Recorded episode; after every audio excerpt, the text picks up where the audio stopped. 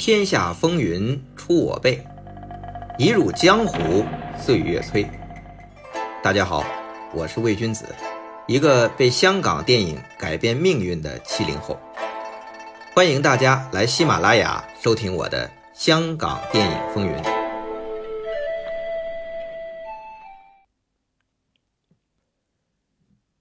前文书讲到，香港电影自从李小龙1973年过世， 1974、1975 连续2年动作片陷入低谷。其实啊，当时不只是动作片，整个香港电影市场都不景气。这中间啊，当然有李小龙的部分影响，但更多的是整个香港社会经济文化大环境所带来的变化。首先 1974-75 2年，全世界经济都在衰退，再加上石油危机，香港经济也在那2年基本停滞。经济自然影响了电影行业。当然从1976年开始啊，香港经济突飞猛进，成为全球增长最高的地区。其次是因为电视台的兴起，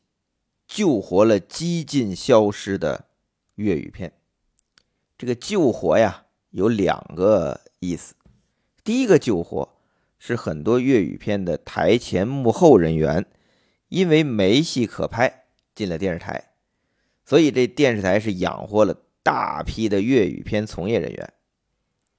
第二个救活是电视台加速孕育了香港本土粤语文化。你看这72家房客、鬼马双星2部粤语片连破香港票房纪录，掀起来的热潮，让粤语片开始紧跟香港时代的步伐，成功死灰复燃，并一跃成为绝对的主流。这就是香港经济和电视台高速发展推动粤语文化成为主流的简单的过程。而这个过程的背后是香港战后成长起来的，也就是被陈冠中说成是婴儿潮的一代人。他们长大成人了，跻身香港这个城市社会的各个行业，并逐渐成为中坚力量的过程。以电影来说，那这批人出生于1945到1955年前后，那这些人就包括许冠杰、吴思远、吴宇森、洪金宝、袁和平、成龙、谭家明、许鞍华、徐克、张国明，再加上稍早一点的许冠文。那到70年代香港经济腾飞的时代，他们开始陆续登上了属于他们的舞台，就依次成为了香港电影的风云人物，奠定了80年代港片的黄金10年。所以说这70年代对于香港电影太重要了。 1974-1975 更是港片的分水岭。从大公司垄断到独立制片冒起，从大导演时代到新生代导演、新浪潮导演兴起，从国语片到粤语片此消彼长，从电影为电视输送人才到电视冲击电影行业，都是在那2年发生了很多标志性的事件，并逐步变化淘汰的。所以大家如果想要了解港片80-90年代为何那么鼎盛，就必须从了解70年代发生的变化开始，否则你很难明白。所以大家也就别嫌我唠叨啊，咱们还得慢慢讲。好了，开宗明义啊，刚才算是。那么下面我们进入正题，还是继续从邵氏和嘉禾争霸讲起。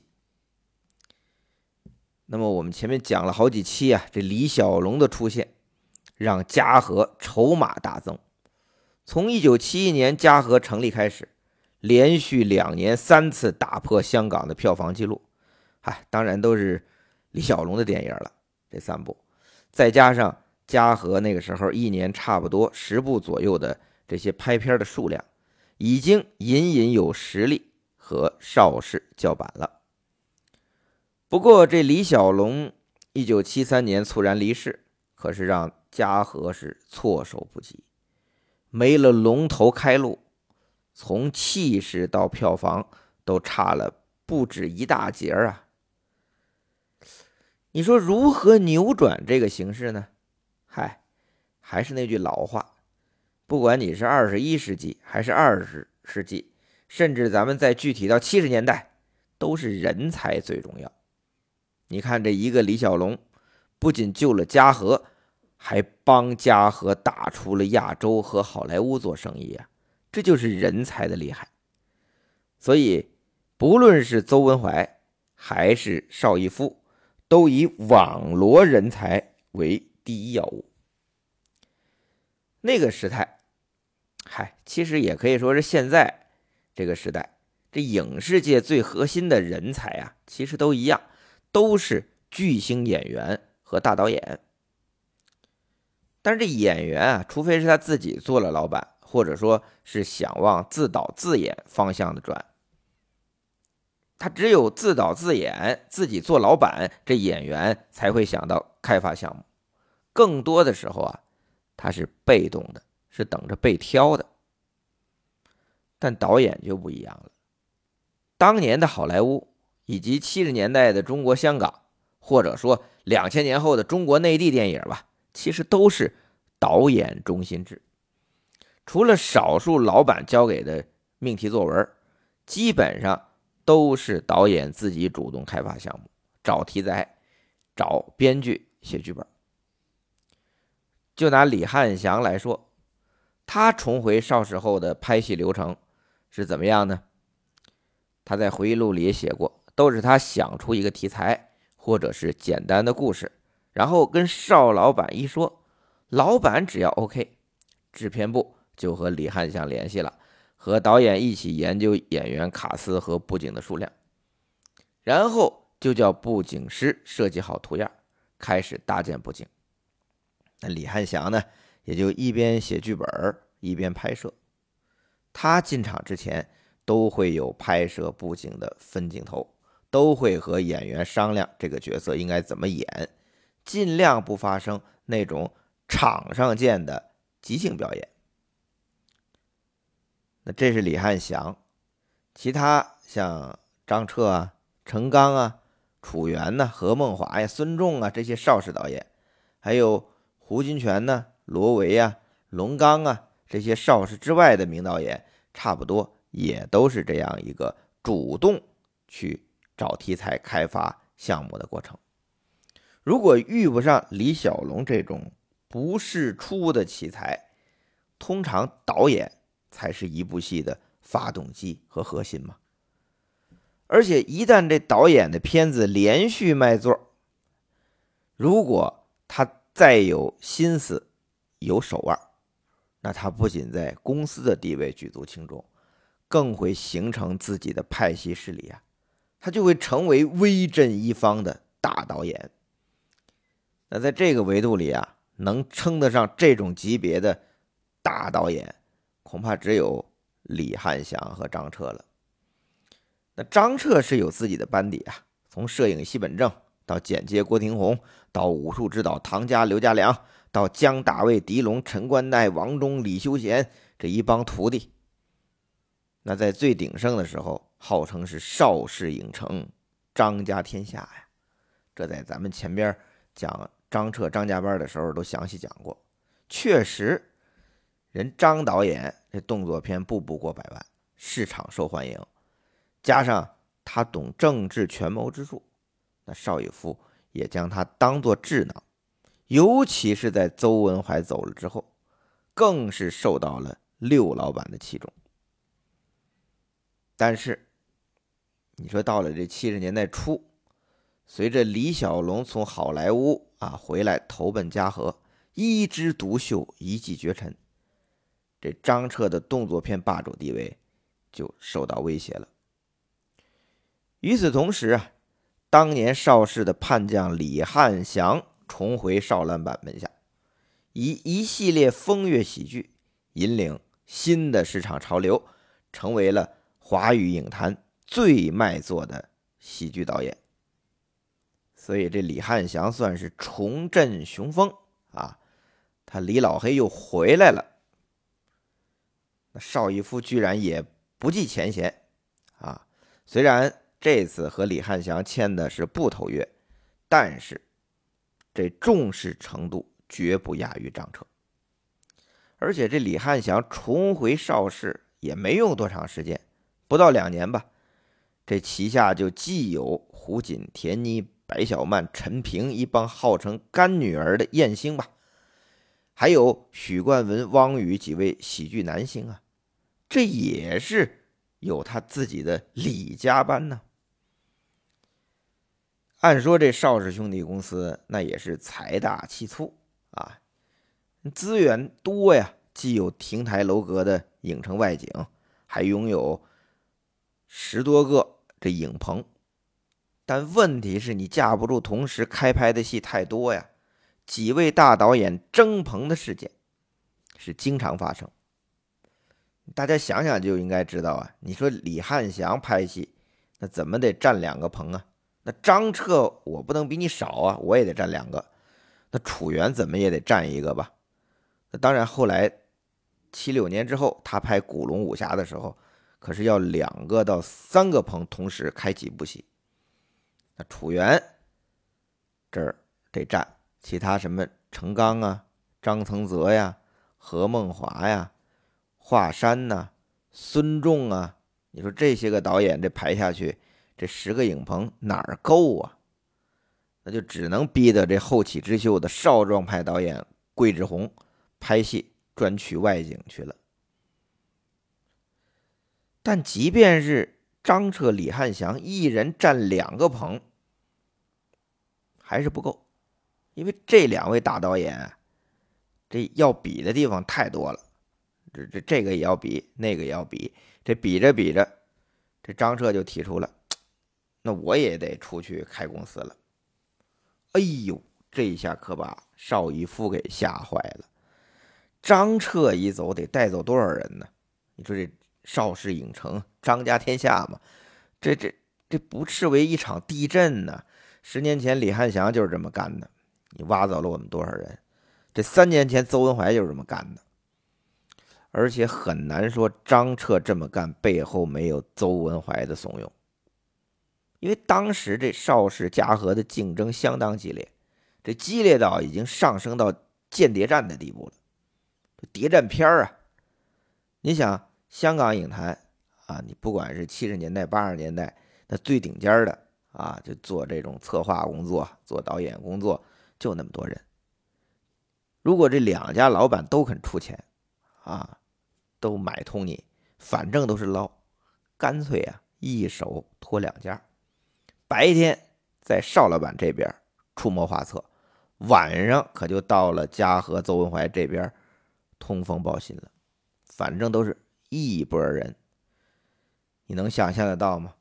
据说胡金铨导演啊，就是有鉴于此，有感而发，他在那个时间拍了一部《迎春阁之风波》，就是借古讽今啊。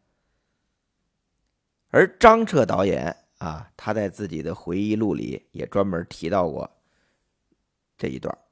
不过他是有一个声明的，他说当时啊，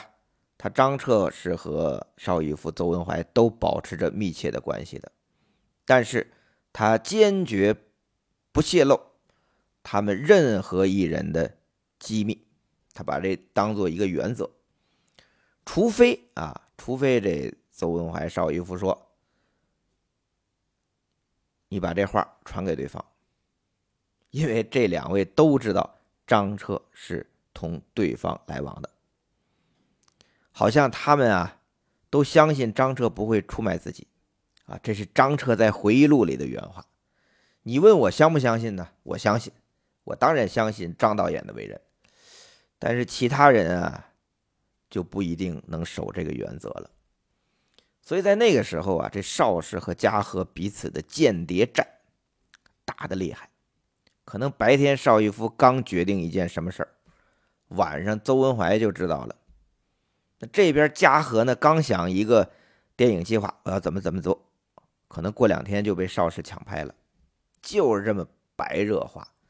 你想放10多年前，邵氏和国泰不也是这么打的吗？那姜大卫也回忆，他说他和狄龙啊跟着张彻和邹文怀谈过几次，所以当张彻提出要自立门户，邵逸夫很紧张，也在意料之中。那邵逸夫的想法就是不能让张彻被邹文怀给策反了，我不能连续犯3次错误啊！所以邵逸夫才会用邵氏在台湾卖片一时拿不回来的一大笔钱，资助张彻去中国台湾成立了长工影业，让他自主拍戏，过当老板的瘾。李翰祥当年也干过，你也来吧，你不比吗？所以邵逸夫这么做也算解决了一场危机。邵氏这边暂时走了大导演张彻，那个时间段是1973年底，这在当时那算是影坛的大事件。而过了1年，也就是1974年，邹文怀这边也走了一位大导演，就是为嘉禾创业立下了汗马功劳的罗维导演。那罗维的离开充满戏剧性和猎奇性，他和邹文怀的这反目成仇啊，也成了香港影坛非常微妙的大家都不愿意多谈的悬案之一。而罗维事件也直接导致了后来成龙加入嘉禾的难度成倍数的增加。那究竟发生了什么曾经蜜里调油的这罗维与嘉禾怎么就反目了呢？且听下回分解。竹板打，我是猛抬头，眼前来到了风月楼。那风月楼里的姑娘好，还一个倒比一个娇。那么有翠红，那么有小小，海鲜银地还有金宝。杏核眼是真风骚，杨柳腰是真苗条。他在前边高，后边翘，该大的地方大，是该小的地方